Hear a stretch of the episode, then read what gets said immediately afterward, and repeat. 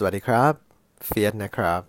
ครั้งนี้เป็นครั้งแรกที่เฟียสทำพอดแคสต์ของตัวเองครับ ก็คิดอยู่นานเลยว่า เอ๊ะจะเล่าเรื่องอะไรดี สรุปว่าเรื่องที่อยากเล่านะครับ เป็นจุดเปลี่ยนละกันหรือว่า tipping point ที่เอ๊ะเฟียสเรียนมาทางสายวิศวะ แล้วผันมาเป็นครูสอนภาษาอังกฤษได้อย่างไร นี่คือสิ่งที่เฟียสจะแชร์ในตอนแรกนี้ครับ ในอดีตนะครับ สมัยที่เรียนรุ่นเฟียนเนี่ยมีค่านิยมในอดีตที่คนเก่งเนี่ยเป็นได้แค่สองอย่าง คือเป็นไม่หมาะก็วิศวะนะ ซึ่งแบบจริง ๆ เลยเวลาที่จะ entrance เนี่ยเป็นอะไรอะค่านิยมที่ใคร ๆ ก็คิดอย่างนี้ว่าเฮ้ยถ้าเรียนเก่งคุณไม่ต้องเป็น คือถ้าไม่เป็นหมอก็ต้องเป็นวิศวะอย่างใดอย่างหนึ่งนะครับคราวนี้ เฟนเองเนี่ยตอนที่ม .4 เริ่มเรียนวิชาชีววิทยานี่โอ้โหเป็นวิชาที่เกลียดมาก เพราะว่าเป็นคนที่เกลียดการท่องจำเราต้องท่องจำอนุกรมวิธานอย่างเงี้ยนะครับ ซึ่งคือจะเกลียดการท่องจำแบบให้ท่องไปเลยอะ่ะโดยที่ไม่มีเหตุผลอะไรใด ๆ อย่างเงี้ยนะครับ เพราะว่า เออไม่ค่อยชอบการท่องจำเฟยก็เลยไม่ได้อยากเป็นหมอด้วยนะครับ แล้วก็จริงๆเราคิดถูกต้องมากๆ เลย เพราะว่าเฟยเป็นคนที่เเห็นเลือดมากๆ แล้วจะเป็นลม ซึ่งอันเนี้ยเดี๋ยววันหลังมีพอดแคสต์จะเล่าให้ฟังว่าเฮ้ยเราไปเจอตรงนั้นได้ยังไงเป็นอะไรที่แบบน่าตื่นเต้นมากนะครับ โอเค สรุปว่าเฟสเรียนไปประมาณเทอมหนึ่งมั้งครับ คือถ้าให้เรียนก็เรียนได้นะ แต่รู้สึกว่าแบบมันไม่ใช่ ทางของเรานะครับเฟก็ drop เลยว่าเฮ้ยไม่เอาละไม่เรียนวิชาชีววิทยา เพราะว่าไม่ได้อยากเป็นหมอด้วย แล้วจะเรียนไปทำไมแล้วเรารู้เลยว่าเฮ้ยเราอยากจะเป็นวิศวะมากกว่า ก็เลยตัดสินใจว่า drop ชีวะแล้วก็เอาเวลาไปอ่านวิชาที่เป็นทางวิศวะ จะได้มุ่งตรงไปที่วิศวะเลยนะครับ แล้วก็สมัยยุคสมัยนั้นเนี่ยจะมีการสอบเทียบคือแบบทุกคนต้องสอบเทียบอะถ้าไม่สอบเทียบนี่ถือว่าเอามากๆนะครับ คือขนาดที่อาจารย์ประจำชั้นนี่ไล่ให้ไปสอบเทียบอะใครไม่สอบเทียบไม่ได้นะครับเฟยก็สอบเทียบม .5 ม .5 นี่ entrance ละคือไม่ได้เรียนม .6 นะครับเพราะว่าสอบเทียบได้แล้ว แล้วก็ entrance ติดวิศวะจุฬาก็เป็นที่มาของอการมาเรียนที่วิศวะจุฬาปีแรกของวิศวะจะเรียนรวมกันหมด หมายความว่ายังไม่ได้แยกภาควิชานะครับ ว่าจะเป็นวิศวะสาขาอะไรมาปีที่ 2 อจะขึ้นปีที่2เนี่ยเขาจะให้เลือกภาควิชาละซึ่งเฟดเลือกภาควิชานะครับ วิศวะเคมี วิศวกรรมเคมี ถามว่าเอ๊ะแล้วทำไมถึงถึงเลือกวิศวกรรมเคมีมันมีที่มาครับ ตอนม .4 ที่เริ่มเรียนวิชาเคมีเผอิญอาจารย์เป็นอาจารย์ที่แบบสอนสนุกสอนเก่งนะครับ แล้วก็ชอบเฟดก็ทำให้เฟดชอบวิชาเคมีเฟดว่าเอออาจารย์เนี่ยมีผลมาก ๆ เลยนะกับ อนาคตเด็กสักคนหนึ่งเพราะว่าตอนนั้นจำได้ว่าอาจารย์วิชาชีววิทยาเป็นอาจารย์ที่เราไม่ชอบ ก็เลยก็เลยเกลียดวิชาชีวะด้วยนะครับ แล้วก็อาจารย์เคมีสอนดีเอาก็เลยชอบวิชาเคมี แล้วก็ตอนม .4 เนี่ยโอ้ตั้งใจเรียนมาก จนกระทั่งมีครั้งหนึ่งทำทำคะแนนข้อสอบมิดเทอมได้เต็มอยู่คนเดียวในระดับชั้นนะครับ ก็เอ้ย ก็เลยคิดว่าเฮ้ยตัวเองคงเออสงสัยคงมาทางสายเคมีมั้งเก่งเคมีมั้งอะไรเงี้ยนะครับ ก็เป็นที่มาของเวลาเลือกภาควิชาเนี่ย เราก็เลือกโอเค เลือกเคมี ซึ่งเป็นอันดับแรกที่เฟดเลือกนะครับ ซึ่งณตอนนั้นเนี่ยถ้าถามว่าค่านิยมของวิศวะส่วนใหญ่เขาจะเลือกอันดับหนึ่งเนี่ยไม่ไฟฟ้าก็โยธาอันนี้เป็นวิศวะที่สาขาที่ได้รับความนิยมสูงสุดนะครับแล้ววิศวะเคมีเนี่ยจะอยู่อันดับรังท้ายเลย คือใครที่ผิดหวังจากภาควิชาอื่น ๆ จะโดนจับยัดเข้าเคมี เพราะว่าไม่มีคนเลือกเลือกเลือกไม่ถึงที่เขาต้องการรับนะครับ แต่เฟียสเลือกวิศวะเคมีอันดับแรกแล้วก็เกรดก็โอเค ถือว่าดีเลยแหละนะครับ ก็ได้เรียนวิศวะเคมี คราวนี้เฟจะบอกอันนี้เป็นข้อคิดอย่างหนึ่งที่เฟใครที่ฟังพอดแคสต์นะครับเฟจะเล่าเรื่องไปเรื่อยๆ แล้วก็ถ้าได้ข้อคิดอะไรเนี่ยเฟก็จะมาแชร์แล้วก็จะบอกนะครับ คือถ้าเกิดว่าคุณรู้ว่าคุณชอบอะไร คุณเฟอยากให้คุณมุ่งมั่นไปทางนั้น อย่าไปตามกระแสนะครับ เพราะว่าอะไรเพราะว่าตอนนั้นนะครับที่เป็นกระแสก็คือว่าเฮ้ยไฟฟ้ากับโยธาที่เฟยบอกว่า คนเก่งเขาจะต้องเลือก 2 สาขาเนี่ยไม่ไฟฟ้าก็โยธา หรืออันดับ 3 คือเครื่องกลนะครับ แต่เฟียสเองกับรู้ว่าเฮ้ยฉันชอบเคมี ฉันก็เลยอยากจะเลือกเคมี ทั้งๆที่ตอนนั้นเป็นอันดับรั้งท้ายเลยด้วยซ้ำโหไม่ไม่ค่อยเท่เท่าไหร่สำหรับการเลือกวิศวกรรมเคมีนะแต่ว่าเฟียสรู้สึกว่าเอ้ยก็ฉันชอบวิศวกรรมเคมี อยากเรียนทางด้านเคมี ก็เลยเลือกทางตามที่เราชอบจริง ๆนะครับ มันมีเรื่องเกิดขึ้นครับ ตอนที่เรียนปี 4 จบปุ๊บพอเอิญเฟจบปีประมาณ 40 นะครับ ซึ่งเป็นปีที่เศรษฐกิจตกต่ำค่าเงินบาทลอยตัวนะครับ ตอนนั้นโหเศรษฐกิจแบบย่ำแย่มากถ้าใครยังจำได้ทำให้การก่อสร้างหยุดชะงัก วิศวะโยธานี่หางานยากมากสมัยนั้นนะครับ เพราะฉะนั้นคนที่เกรดดีๆโหเรียนเก่งมากเลยเลือกไฟฟ้ากับโยธานี่ปรากฏว่า หางานยากมากนะครับ และที่น่าเหลือเชื่อมากๆ คือพอเศรษฐกิจตกต่ำปี 40 นะครับ จากเดิมที่เฟซบอกว่าวิศวกรรมเคมีเป็นสาขาภาควิชาที่แบบคนเลือกน้อยมาก จนต้องโดนจับยัดนะ หลังจากปี 40 วิศวกรรมเคมีขึ้นอันดับหนึ่งของคณะหรือภาคนะครับ ภาคที่นักเรียนนิสิตนักศึกษาเนี่ยเลือกมากที่สุดเลย แล้วก็โหช่วงนั้นก็ อุตสาหกรรมทางด้านเคมี วิศวกรรมเคมีทางด้านแบบทางสายปิโตรเลียมโรงกลั่นอะไรพวกนี้ก็แบบบูมด้วยนะครับ ก็เออเฟยก็กลับมาคิดว่าเฮ้ยโชคดีมากเลยที่เราเลือกตามความชอบของเรามากกว่ากระแสนะตอนนั้นหรือว่าค่านิยมนะตอนนั้นนะครับเพราะฉะนั้นอยากจะฝากบอกน้องๆถ้าเกิดใครได้ฟังหรือพ่อแม่คนไหนได้ฟังนะครับเพอเอิญเฟยอยากจะแนะนำว่าอย่าเลือก ตามกระแสมาก เพราะว่ากระแสมันอาจจะมีการเปลี่ยนแปลงได้ไม่มีใครแบบทำนายได้หรอกคุณเรียนปีนี้คุณจบ 4 ปีข้างหน้า คุณจะไปรู้ได้อย่างไรว่าเฮ้ยกระแสนี้มันยังอยู่ไปอีก 4 ปี แล้วเรียนจบแล้วคุณจะสามารถได้เกาะกระแสนั้นไปใช่ป่ะเพราะฉะนั้นสิ่งที่สำคัญที่สุดคือควรจะเลือกในสิ่งที่เราชอบเราจะได้อยู่กับสิ่งที่เราชื่นชอบไปตลอดแล้วมันไม่รู้สึก suffer หรือรู้สึกแบบทนทุกข์ทรมานนะครับอะคราวนี้พอ ปี2นะครับ เป็นปีที่เป็นจุดพลิกผันอย่างหนึ่งก็ว่าได้ของเฟียสเพราะว่าอยู่ดีๆครับมีอาจารย์ภาควิชาเคมีนี่แหละนะครับ ที่เฟียเข้าไปเรียนวิศวกรรมเคมีแล้ว อยู่ดีๆวันหนึ่งอาจารย์คนหนึ่งก็มาบอกข่าวดีครับ รู้สึกจะเป็นอาจารย์ที่ปรึกษาไปด้วย บอกว่ามีทุนอยู่ทุนหนึ่งที่มหาวิทยาลัยวอชิงตันที่อเมริกา เขาจะคัดเลือกนิสิต ในภาควิชาวิศวกรรมเคมี ซึ่งมีประมาณ 70-80 คนเนี่ยนะครับ 1 คนให้ไปเรียนปี 4 ปริญญาตรีที่มหาวิทยาลัยวอชิงตันที่อเมริกา แบบฟรี ๆ เลย ซึ่งโอ้โหตอนนั้นเป็นแบบ เฮ้ย แบบตาลุกมากเลยว่าแบบอยากได้อยากได้มาก ๆ เพราะว่าอยากไปเรียนนอก อยากฝึกภาษาอังกฤษนะนะครับ ซึ่งเออเฟนลืมบอกไปว่าก่อนหน้านั้นนะครับ ภาษาอังกฤษของเฟียนอยู่ในระดับที่แบบ ธรรมดามาก ๆ เลยคือเหมือนคนไทยทั่วไปเลยนะครับ ที่เรียนในระบบภาษาไทยมาโดยตลอดนะสำเนียงไทยแท้ครับ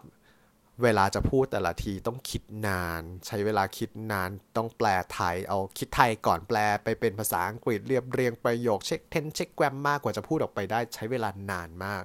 เป็นหลายนาทีกว่าจะพูดได้ เราก็พูดออกไปก็สำเนียงไทย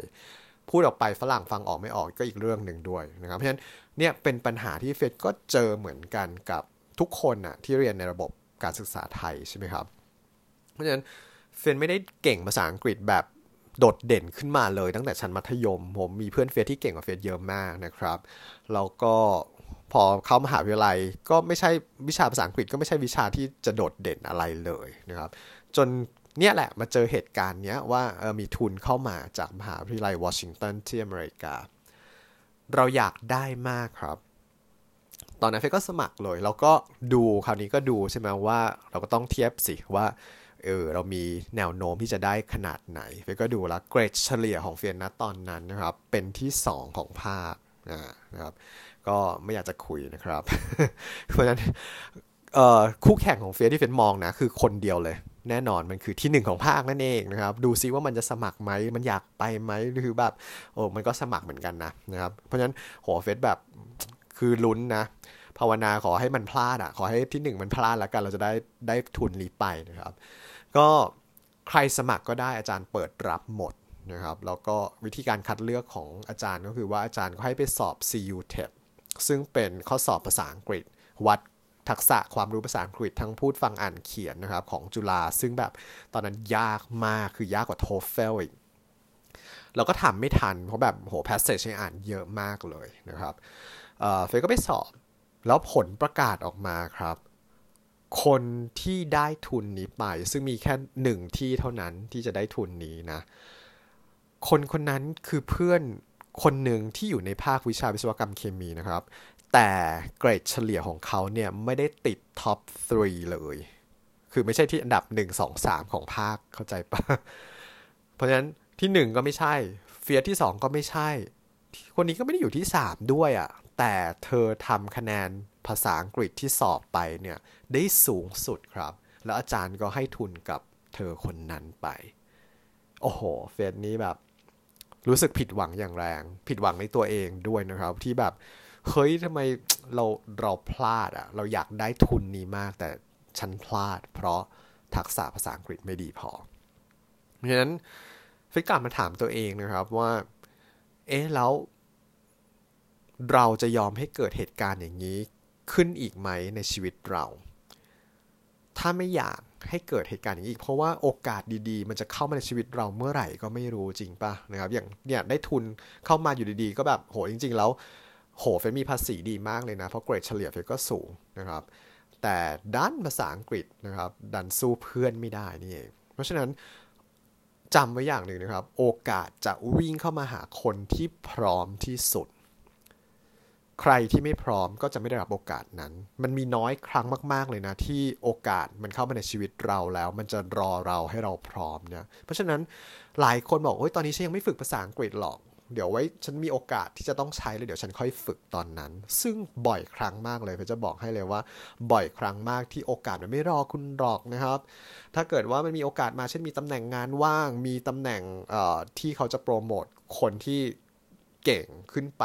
เป็นระดับหัวหน้างาน แน่นอนภาษาอังกฤษก็สำคัญ ถ้าเกิดคุณยังไม่พร้อมตอนนั้น เขาไม่รอคุณหรอกให้คุณไปฝึกภาษาอังกฤษสัก 3 เดือนแล้วเดี๋ยวค่อยมาว่ากันอย่างเงี้ยนะครับ โอกาสยากมากที่เขาจะรอคุณ เพราะฉะนั้นเขาจะเลือกคนที่พร้อมที่สุดเสมอเพราะฉะนั้นตอนนั้นเฟยก็เลยคิดได้ว่าเฮ้ยไม่ได้แล้วว่ะเราจะต้องฟิตภาษาอังกฤษ แล้ว เพราะตอนนั้นเฟยอยู่ปี 2 ด้วย แล้วก็พอมองไปเนี่ยในจุฬาเขาสาขาวิศวกรรมเนี่ยนะครับเขาให้เรียนแค่ 2 ตัวเท่านั้นเอง FE1 FE2 ซึ่งเป็นเรียนจบละ 2 ตัว ก็โอเค ได้เกรดมาแล้ว แล้วพอมองปี 3 ปี 4 อ้าว เฮ้ย ไม่มีวิชาภาษาอังกฤษให้เรียนแล้ว ไม่มีบังคับให้เรียนนะครับ แล้วเรามองตอนนั้น เฮ้ย เรายังพูดภาษาอังกฤษไม่ได้ดีเลย ยังพูดสำเนียงไทยแท้อยู่เลย ยังต้องคิดนานอยู่เลย ยังต้องโอ้เช็คเทนเช็คแกรมมาอะไรต่างๆ อยู่เลย แล้วเฮ้ย เดี๋ยวเดี๋ยวอีก 2 ปีไม่ได้เรียนภาษาอังกฤษเลย เราต้องจบไปก็ต้องไปสมัครงานหรือไปเรียนต่อ ต้องใช้ภาษาอังกฤษในการสอบสัมภาษณ์แน่นอน เฟดเห็นเลยข้างหน้าในอนาคตว่าไม่ไหวแน่นอน ถ้ายังทักษะภาษาอังกฤษอยู่ที่เดิมแบบนี้ เพราะฉะนั้นเฟดก็เลยเริ่มหาที่เรียนพิเศษนะครับ ภาษาอังกฤษ ซึ่งตอนนั้นก็ไปเรียนคอร์ส TOEFL ด้วยนะครับ แล้วก็ก็ได้มาเจอกับครูเคสเพราะว่าครูเคสเนี่ยเป็นเป็นครูของเพื่อนสนิท เฟียสที่ตั้งแต่สมัยมัธยมที่ก็คือเพื่อนเพื่อนเฟียสนั่นเองเป็นลูกศิษย์คนแรกของครูเคสเลย แล้วจริงๆเขาเรียนมาตั้งแต่ม .3 แล้ว คิดดูแล้วกันเฟียสมาเรียนกับครูเคสตอนปี 3ปตรีแล้วนะครับเพราะฉะนั้นเขาเรียนมันนานแล้วนะแล้วเพื่อนคนนี้ก็เก่งภาษาอังกฤษด้วยอ่าก็เลยวันหนึ่งก็เลยขอไปซิทอินในคลาสที่เขาสอนกับเพื่อนเป็นตัวต่อตัวนะครับ แล้วก็ ไปดูว่าสำเนียงเป็นอย่างไร ซึ่งวันแรกก็รู้สึกประทับใจสำเนียงคูเคนมากเลยเพราะว่าเป็นฝรั่งเลย แล้วก็อยากจะได้สำเนียงแบบนั้น ก็เลยเรียนกับคูเคนแบบตัวตัวต่อตัวแบบกับเพื่อนด้วยเนี่ยนะครับเรื่อยมาประมาณ 2 ปี ซึ่งตอนนั้นเฟซเป็นนักเรียนที่ค่อนข้างเกเรก็คือว่าครูเคสบอกให้ทำอะไรเนี่ยไม่ค่อยไม่ค่อยฝึกหรอก ยังไม่เห็นลงศพไง ก็ไม่หลั่งน้ำตานะครับ เพราะฉะนั้นก็โอเคครูเคสให้กันบ้านมาก็ทำบ้างไม่ทำบ้างแบบไม่ได้จริงจังอะไรนะจนกระทั่งนะครับปี4อ่าพอปี 4 ปุ๊บเนี่ย มันจะมีที่จุฬาเขาจะมีให้เลือกเรียนวิชา free elective ซึ่งเป็นคุณจะไปลงเรียนวิชาอะไรก็ได้ในมหาวิทยาลัยเอาเกรดนะครับ ตอนนั้นเนี่ยเฟียสบ้าขนาดที่ว่าปกติลงรู้สึกจะตัว 2 ตัวอะไรเนี่ยที่เขาบังคับนะครับ เป็น 2 หน่วยกิจหรืออะไรก็ว่าไป แต่ตอนนั้นเฟดบ้าขนาดที่ว่าเฟดลงเรียน 4 ตัวเลยครับ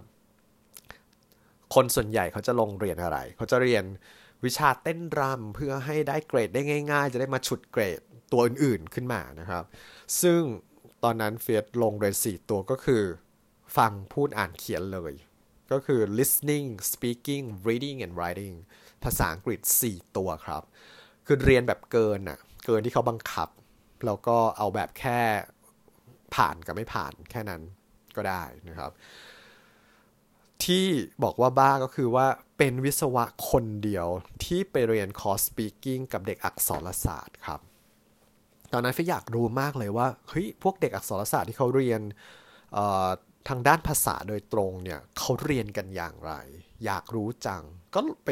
ดูคอร์สเลยที่เด็กอักษรศาสตร์เรียนแล้วเราไปลงเรียนอย่างนั้นด้วย ก็เป็นวิศวะคนเดียวที่โผล่ออกไปเขาซึ่งแบบเด็กอักษรก็ตกตะลึงว่าอีนี่โผล่มาได้ยังไงเป็นแกะดำเลยเนี่ยนะครับ แล้วก็โอ้โหเขาสอนกันมีครูฝรั่งสอนมีการเล่นละครเป็นภาษาอังกฤษแล้วก็เราก็ต้องทำกับเขา ซึ่งโอ้เป็น เป็นรู้สึกขอบคุณตัวเองนะ มาตอนนี้เป็นรู้สึกขอบคุณตัวเองว่าเฮ้ยตอนนั้นทำไมฉันกล้าขนาดนั้นวะแล้วมันเป็นประสบการณ์ที่จำไม่ลืมเลย มาจนถึงทุกวันนี้นะครับ ว่าเออเฮ้ยเป็นการตัดสินใจที่เจ๋งว่ะเราแบบมีความกล้ามากนะที่ตัดสินใจทำอย่างนั้นอะวิชา listening วิชา listening เฟดเรียนกับเด็กรัฐศาสตร์นะครับ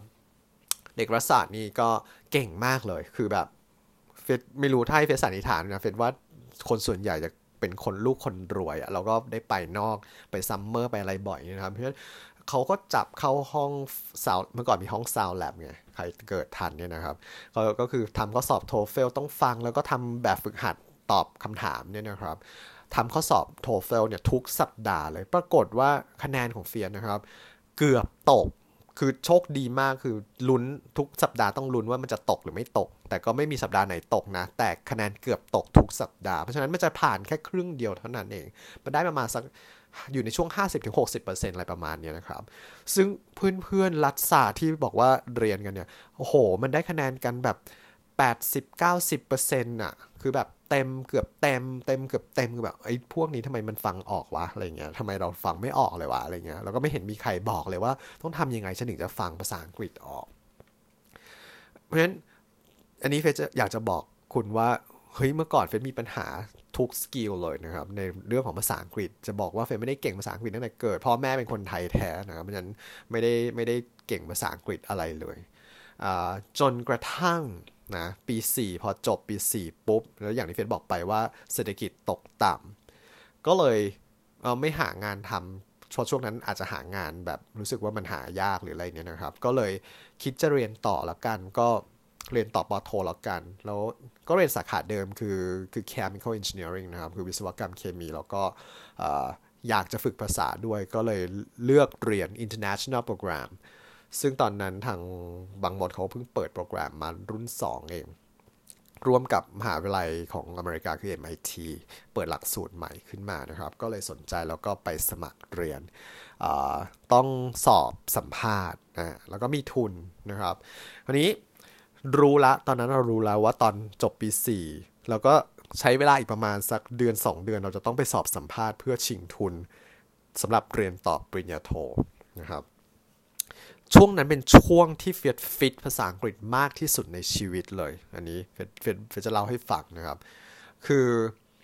อย่างที่เฟนบอกว่าเจอครูเคนมาปี 3 แล้วปี 4 2 ปีผ่านมาเนี่ยเฟนฝึกบ้างไม่ฝึกบ้างแบบเป็นนักเรียนที่เกเรไม่ค่อยขยันเท่าไหร่นะครับ แต่ช่วงไอ้ช่วงปิดเทอมปี 4 แล้วเตรียมตัวไปสอบสัมภาษณ์ประมาณเดือนหนึ่งล่วงหน้าเนี่ยนะครับ เฟียฝึกทั้งวันและทุกวันนะครับ จันทร์ถึงศุกร์เนี่ย คือตื่นเช้าขึ้นมากินข้าวเช้าเสร็จนี่นั่งหน้าทีวีวิทยุคือแบบเปิดภาษาอังกฤษ แล้วก็พูดตามพูดตามจำได้เลยว่าพูดตามทั้งวันนะครับทำสิ่งแวดล้อมรอบตัวให้ราวกับอยู่เมืองนอกเลย ช่วงนั้นเป็นช่วงที่เฟรรู้สึกว่าเฮ้ยทักษะภาษาอังกฤษของเราแบบพุ่งทยานแบบเห็นได้ชัดเจนเลยอะคือแบบ มันดีขึ้นทุกวันทุกวันทุกวันทุกวันแบบเห็นได้ชัดเจน คือเดือนหนึ่งเนี่ยมันโหมันมันเห็นเทรนที่มันดีขึ้นเนี่ยมันมากกว่าหลาย ๆ ปีที่ผ่านมา 5 ปี 6 ปีที่ผ่านมาเลยด้วยซ้ำเพเพราะเราฝึกทุกวันฝึกอย่างจริงจัง แล้วก็ฝึกหนักด้วยทำสิ่งแวดล้อมรอบตัวให้เป็นภาษาอังกฤษให้มากที่สุดเทคนิคนี้เขาเรียกว่า immersion นะครับ immersion ก็คือแบบเหมือนจมอยู่กับตัวภาษาที่เราต้องการเรียน ซึ่ง work มากแล้วสำเนียงเฟก็ดีขึ้น แล้วโชคดีมากที่ดีขึ้นทันที่ไปสอบสัมภาษณ์ปริญญาโทที่บอกไปนะครับ ผลที่ออกมาก็คือเฟดได้ทุนเต็มนะซึ่งในการสอบปริญญาโทเนี่ยเขารับทั้งหมด 24 คน มีคนได้ทุนเต็มอยู่ 3 คนเท่านั้น ซึ่งทุนเต็มหมายถึงอะไรหมายถึงว่าค่าเรียนปริญญาโท 2 ปีตลอด 2 ปีนะครับแล้วก็บวกกับเงินเดือนที่ได้ด้วยระหว่างเรียนนะรวมแล้วประมาณ 5 0 0แสนบาทก็ครึ่งล้านนะครับ อันนี้คนที่ได้ทุนเต็มคือคนที่ไม่ต้องใช้ทุนเลยเพราะว่าได้ทุนเปล่า 5 0 0แสนบาทเนี่ยนะครับมาใช้ตรงนี้ แต่คนที่เพื่อนที่เหลือ 20 กว่าคน จะต้องใช้ทุนก็คือว่าพอจบแล้วก็จะต้องทำงานแล้วก็ค่อยๆ ทยอยใช้ทุนคืนไป เฟยเคยถามอาจารย์ที่สอบสัมภาษณ์เฟียนว่า อาจารย์ทำไมถึงเลือกผมให้ได้ทุนเต็ม อาจารย์ใช้คุณทีเรียอะไร หรือว่าใช้มาตรฐานอะไร อาจารย์บอกว่าเพราะเธอสำเนียงภาษาอังกฤษดีที่สุดในบรรดาคนที่เข้ามาสมัคร เพราะฉะนั้นอันนี้เฟยอยากจะชี้เห็นว่า เฮ้ยมันมันคุ้มค่ามากเลยกับการที่เรา put effort หรือว่าแบบ เฮ้ย ลงทุนลงแรงนะครับ ที่ฝึกภาษาอังกฤษทั้งวันทุกวันเนี่ยนะครับ แล้วก็เฮ้ยสำเนียงเราดีขึ้น คุณดูสิว่าสิ่งที่เฟดได้คืออะไรคือ save เงินพ่อแม่ไปครึ่งล้านอะตลอดเวลา 2 ปีที่เรียนปริญญาโท ซึ่งแบบ อันนี้เป็นอะไรที่แบบโหประหยัดไปได้ตั้งเท่าไหร่ เพราะฉะนั้น จากที่เฟียลงทุนไปในค่าเรียนภาษาอังกฤษเคยลงคอร์ส TOEFL ที่แบบหมื่นหนึ่งก็เคย นี่คือแบบ 20 กว่าปีที่แล้ว ซึ่งแพงมาก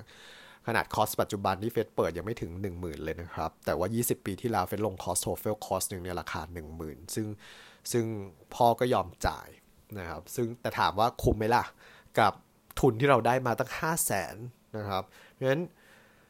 มันเป็นการลงทุนที่คุ้มค่ามากสำหรับการลงทุนทางด้านการศึกษานะเฟยอยากฝากไว้เลยนะครับ คือเมื่อไหร่ที่ไม่ไม่ว่าคุณจะมีลูก หรือว่าตัวคุณเองก็ตาม การลงทุนทางด้านการศึกษาการพัฒนาตัวเอง ยังไงก็คุ้มค่ามากที่สุดเสมอ โอเค เพราะฉะนั้นเฟดได้ทุนนั้น แล้วก็เรียนปริญญาโท 2 ปีจบ แล้วก็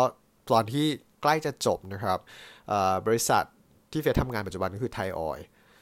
ได้จริงๆ แล้วเรียกทั้งโปรแกรมเลยก็คือบอก 20 กว่าคนไปสอบสัมภาษณ์ เพื่อ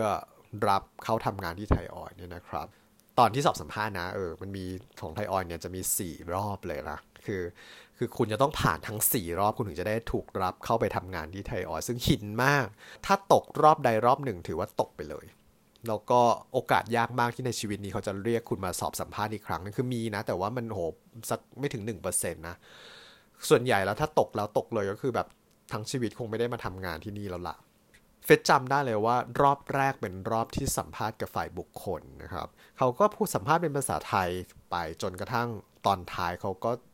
อยากจะเทสภาษาอังกฤษเราเขาจะลองพูดเป็นภาษาอังกฤษแล้วให้เราตอบเป็นภาษาอังกฤษนะครับจำจำคำถามยังได้อยู่เลยว่าเขาถามว่าให้เล่ามาสิว่าทำแอคทิวิตี้อะไรบ้างตอนที่อยู่ที่มหาวิทยาลัยนะครับ ให้เล่าเป็นภาษาอังกฤษ เฟดก็ พูดเป็นภาษาอังกฤษไปแค่ประโยค 2 ประโยคแรกแค่นั้นแหละ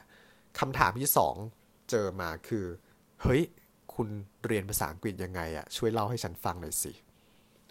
หลังจากนั้นเฟียก็เป็นเล่าเรื่องการเรียนภาษาอังกฤษของเฟียนะครับ เรารู้สึกแบบประมาณครึ่งชั่วโมงได้มั้งออกมาจากห้องสอบสัมภาษณ์เนี่ยยังรู้สึกประหลาดใจตกใจว่าเฮ้ยเมื่อกี้ฉันมาสอบสัมภาษณ์งานหรือว่ามามาสอนภาษาอังกฤษ ให้กับคนที่เขาสอบสัมภาษณ์กันแน่นะนะครับแล้วก็เนี่ยก็ผ่านมาสี่รอบนะครับแล้วก็ได้ได้ได้เข้าทำงานที่ไทยออยมา ซึ่งปีนี้ไปทำงานมาเป็นปีที่ 18แล้วก็เป็นงานที่มั่นคงเป็นบริษัทที่อันดับชั้นนำต้นๆของประเทศไทยนะครับเพราะฉะนั้น ภาษาอังกฤษก็เป็นใบเบิกทางปฏิเสธไม่ได้เลยว่าภาษาอังกฤษเป็นใบเบิกทางมาโดยตลอดชีวิตที่จะนำสิ่งดีๆ เข้ามาในชีวิตของเฟียนนะครับ เพราะฉะนั้นออยากให้หลายๆ คนได้ใส่ใจถึงทักษะภาษาอังกฤษ ซึ่งมันเป็นตัวเสริมแต่ว่าเราจะบอกว่าคือมันมีน้อยคนอะที่ที่สนใจตรงนี้จริง ๆ เราใส่ใจตรงนี้จริง ๆ คนที่ขยันจริง ๆ เนี่ย เพราะฉะนั้นยิ่งมีน้อยคนเท่าไหร่ ถ้าเกิดคุณทำได้สำเร็จ คุณจะยิ่ง outstanding ออกมาเลย คือแบบโดดเด่นออกมาใช่ไหมอย่างที่เฟซบอกไปว่า เฮ้ย ถ้าสำเนียงคุณดี คุณพูดภาษาอังกฤษได้ดีเนี่ย เวลาคุณสอบสัมภาษณ์งานอะ คุณแค่เปิดปากพูดประโยคสองประโยคเขาก็รู้แล้วว่า เฮ้ย เฮ้ย คนนี้มันเจ๋งอะ คนนี้มันมีอะไรดี เฮ้ย มันน่าค้นหา เราเขาก็ คือคุณดึงดูดโอกาสเข้าหาตัวเองได้เยอะมาก เฟนบอกได้เลยว่าสำเนียงดีแล้วเนี่ย โอกาสต่างๆ มันโหมันวิ่งเข้ามาหาเฟสเยอะมาก เดี๋ยววันหลังจะเล่าให้ฟังอีกว่ามีโอกาสอะไรอีกบ้างเยอะมากจริง ๆ นะครับ โอเค ก็เล่ามาพอสมควรแล้วเฟียสอยากจะสรุปนะครับว่าจุดเปลี่ยนในชีวิตนะครับเพราะฉะนั้นคุณจะเห็นว่าจุดเปลี่ยนในชีวิตเฟียสที่ผกผันมาเป็นจริง ๆ ทุกวันนี้ก็ยังเป็นวิศวกรอยู่นะครับ แล้วก็มีอาชีพเสริมก็เป็นครูสอนภาษาอังกฤษเนี่ยมันคือ passion ของเรา มันคือสิ่งที่เราชอบ แล้วก็เราก็ศึกษาเรื่อยมาจุดเปลี่ยนของเฟสก็คือการเสียสูญเสียโอกาสที่ดีไป ซึ่งบางครั้งตอนนั้นคุณอาจจะตีมันว่าเป็นความล้มเหลวในชีวิตก็ก็ได้ ตอนนั้นเฟสจะมองว่าเป็นความล้มเหลวในชีวิตก็ได้แต่ทุกครั้งเฟสสังเกตว่าทุกครั้งที่เฟสล้มเหลวในชีวิตเนี่ยมันคือบันไดสู่ความสำเร็จไปอีกขั้นหนึ่งนะ คือ อย่ามองว่ามันเป็น failure มันเป็นแบบความล้มเหลว แต่ว่ามันคือการก้าวไปอีก step หนึ่ง ถ้าวันนั้นเฟียสไม่ได้มีทุนเข้ามาแล้วเฟยสไม่ได้พลาดอะ่ะ เฟยสก็คงไม่มีวันนี้นะ ที่เฟยสว่าเป็นครูสอนภาษาอังกฤษมีรายดงรายได้จากการสอนภาษาอังกฤษมากมาย มี โอกาสได้ช่วยเหลือคนไทย ให้เก่งภาษาอังกฤษมากยิ่งขึ้นอะไรต่างๆ โอกาสในชีวิตโอเฟดได้มันเยอะมากๆจริง ๆ นะครับก็ต้องขอบคุณเเหตุการณ์ในวันนั้นที่มาเป็นบทเรียนกับเรานะครับทำให้เราถึงแม้เราพลาดไป แต่นั่นคือสิ่งที่ดีที่เกิดขึ้นในชีวิต อยากจะเป็นกำลังใจให้กับทุกคน ถ้าเกิดว่าคุณเจอนะครับ จริงๆ เราไม่อยากให้คุณเจอในสิ่งที่มันเป็นโอกาสแล้วคุณพลาดไปนะ เพราะฉะนั้นคนที่จะไม่ ไม่เจอในสิ่งเหล่านี้ก็คือคนที่เตรียมตัวให้พร้อมที่จะรับโอกาสเท่านั้น แต่มีคนส่วนน้อยมากๆเลยเฟซบอกได้เลยเพราะว่าสอนภาษาอังกฤษมา 15 ปีเนี่ยเจอแค่คนส่วนน้อยมากๆ ที่จะตระหนักได้ถึงจุดตรงนี้แล้วก็เตรียมตัวเองให้พร้อมที่จะรับโอกาส แต่ถ้าเกิดว่าคุณเป็นคนหนึ่งในคนส่วนน้อยนี้นะครับเฟซกล้าการันตีเลยว่าอนาคตของคุณนี่สดใสแบบมาก ๆ มันมันดีมากๆ เมื่อเทียบกับคนทั่วไป เพราะว่าคนทั่วไปส่วนใหญ่เขาไม่เขาไม่มองไกลขนาดเนี้ยใครใครที่จะเก่งภาษาอังกฤษได้คุณต้องมองการไกลนะเพราะว่าคุณจะต้องเสียสละเวลาของตัวเองในการเฮ้ยไปเล่น Facebook เล่นเน็ตเล่นอะไรก็แล้ว แต่ทำอะไรที่มันแบบบันเทิง แต่ว่าคุณต้องเอาเวลามาฝึกภาษาอังกฤษทำให้ภาษาอังกฤษของคุณดีแล้วโหมันจะดึงดูดโอกาสดีๆเข้ามาในชีวิตคุณ ชีวิตคุณจะสบายอะ่ะ นะครับ ถ้าคุณยอมลำบากตั้งแต่ตอนนี้ ยอมฝึก ยอมปลูกนิสัยให้ฝึกฝนทักษะภาษาอังกฤษเป็นประจำ แล้วถ้าทักษะภาษาอังกฤษของคุณดีเนี่ย มันเปิดประตูไปสู่โอกาสดีๆ เยอะแยะมากมายเลยนะครับ เพราะฉะนั้นก็โอเค วันนี้เฟนว่าก็พอหอมปากหอมคอนะครับ เล่ามาเกือบครึ่งชั่วโมงแล้ว อยากจะให้ทุกคนได้ลองใครที่อยากเก่งภาษาอังกฤษนะครับ ก็จง แบบมีเป้าหมายที่ชัดเจนว่าฉันอยากเก่งไปเพื่ออะไร เอาไปทำอะไร แล้วถามตัวเองสิว่าเราต้องทำอย่างไร เราถึงจะไปถึงจุดนั้นได้ทำแบบเดิมฉันจะได้ไหมผลลัพธ์อย่างที่ฉันอยากจะได้ ถ้าไม่ใช่ต้องทำอะไรใหม่ ต้องทำอะไรที่แตกต่างไปจากเดิมละ่ะ ฉันถึงจะได้ผลลัพธ์ใหม่ ๆ ที่ฉันอยากจะได้ ลองคิดลองตกผลึกกับตัวเองให้ได้นะครับ สิ่งเหล่านี้จะช่วยให้คุณ สามารถหาวิธีที่จะเก่งภาษาอังกฤษได้ ถ้ามีอะไรให้เฟียดช่วยก็บอกได้นะครับ แล้วเจอกันในตอนต่อไปวันนี้ไปก่อนนะครับ สวัสดีครับ